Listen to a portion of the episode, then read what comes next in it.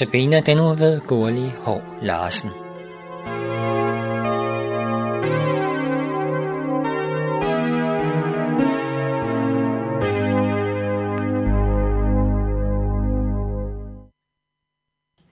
I min andagt i dag vil jeg gerne tale lidt om det, der livet igennem har skabt og bevidnet min tro.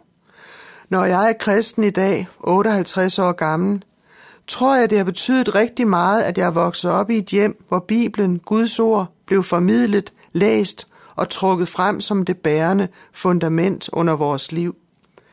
Jeg fik som lille sammen med mine søstre læst op af Anne Vri, børnenes bibelbog. Denne oplæsning blev oftest foretaget af min mor på sengekanten og fulgt op af godnatsang og bøn, oftest fadervor.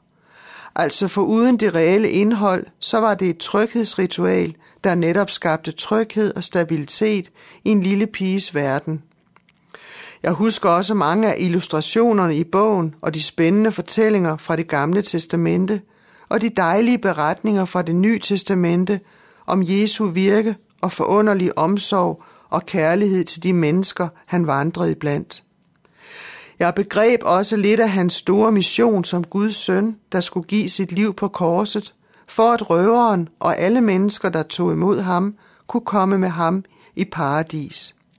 Jeg skulle efter sine have udtrykt stor uforståenhed og sorg over billedet af Jesus, der hang på det midterste kors mellem to røvere.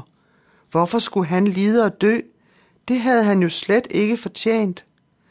Senere i livet er jeg vendt tilbage til profetien om Herrens lidende tjener i Isaias bogen kapitel 53 i det gamle testamente, hvor der står, Men det var vores sygdomme, han tog, det var vores lidelser, han bar, og vi regnede ham for en, der var ramt, slået og plaget af Gud. Men han blev genboret for vores overtrædelser og knust for vores synder. Han blev straffet for, at vi kunne få fred. Ved hans sår blev vi helbredt. Senere i kapitlet står der, efter sin lidelse ser han lys. Han mættes ved sin indsigt. Min tjener bringer retfærdighed til de mange, og han bærer på deres synder. Apostlen Paulus skriver i sit brev til Korintherne i det nye testamente i kapitel 1, at ordet om Jesus på korset er en dårskab for dem, der fortabes, men for dem, der frelses, er det Guds kraft. Og senere i kapitel 2 taler Paulus om Guds visdom, Guds frelsesplan, som noget, der i almindelig menneskelig tankegang fremstår som dårskab og tåbelig snak. Men når det åbenbares ved Guds ånd, så bliver det til et forståeligt ord om Guds nåde og alt det, han har givet os ved sin søn, nemlig en frelse fra synd og død og fra tab er et evigt liv sammen med ham. Gud er hellig, det vil sige, at han er udskilt fra alt det, der er ondt. Derfor må vi som mennesker helliges, altså renses fra alt det onde, for at få fællesskab med Gud, vores skaber og far igen. Og det gjorde Jesus på korset og stadfæstede påskemorgen, da han stod op igen. Vi tror som kristne på, at han lever i dag hos Gud og er usynligt blandt os mennesker og har lovet at være med os og en dag komme synligt igen. Alt dette blev fortalt for mig igen Bibelens ord i mit hjem og i søndagsskole og på børnelejre. Samtidig er jeg ikke i tvivl om, at disse ord er blevet bevidnet af Guds ånd, som er virksom, når Bibelens ord forkyndes i kirker og overalt, hvor det rækkes videre på jorden.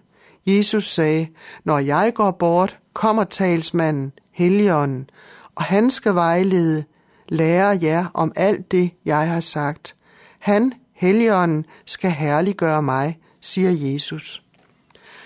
Jeg oplevede en varm og ægte Jesus-tro hos mine forældre, der trods de menneskelige svagheder, jeg også mødte, videregav en arv, der var værd at tage imod og bære videre med i livet som et livsgrundlag, der holder, også når livet er svært og uigennemskueligt. Jeg fandt det ud af efterhånden, at langt fra alle andre børn kom fra hjem, hvor man troede på Gud og bad bordbøn og gik i søndagsskole og til kristne møder. Selvom der var en del af provinsbyens børn, der gik i søndagsskole en overgang, var jeg alligevel anderledes end de fleste af mine kammerater på det område, og oplevede også at blive drillet med at være for eksempel hellig, og det brød jeg mig bestemt ikke om. Jeg ville gerne være som de andre, og husker også en gang, jeg sad på trappen hos en klassekammerat Annette og sagde noget lignende som, når jeg bliver stor, skal jeg ikke være kristen. Alligevel holdt kristen troen og er det, der bærer mig i mit liv, og når jeg skal dø en dag. Jeg tænker med stor respekt og varme tilbage på de trofaste mennesker, der frivilligt og ulønnet søndag efter søndag, år ud og år ind, holdt søndagsskole og brugte tid derudover på forberedelse af tekster og sange. Ligeledes de trofaste lejrledere, der igen og igen gav uger af deres sommer på at holde lejre for os børn, fordi de brændte for at fortælle om Bibelens Jesus og troen på ham. Jeg har senere mødt disse gave mænd og kvinder, som blev ved med at spørge, hvordan går det? Har du det godt? Ægte omsorg og kærlige smil, og oplevelsen af, at det holdt for dem troen på Jesus hele vejen. Og nu er de allerfleste gået forud og er, tror jeg, med Jesus i paradis. På sommerlejrene sang vi som godnatsang, Bred dine nådes vinger, min Jesus over mig. Trygt og godt at slutte dagen på sovesalen med denne sang.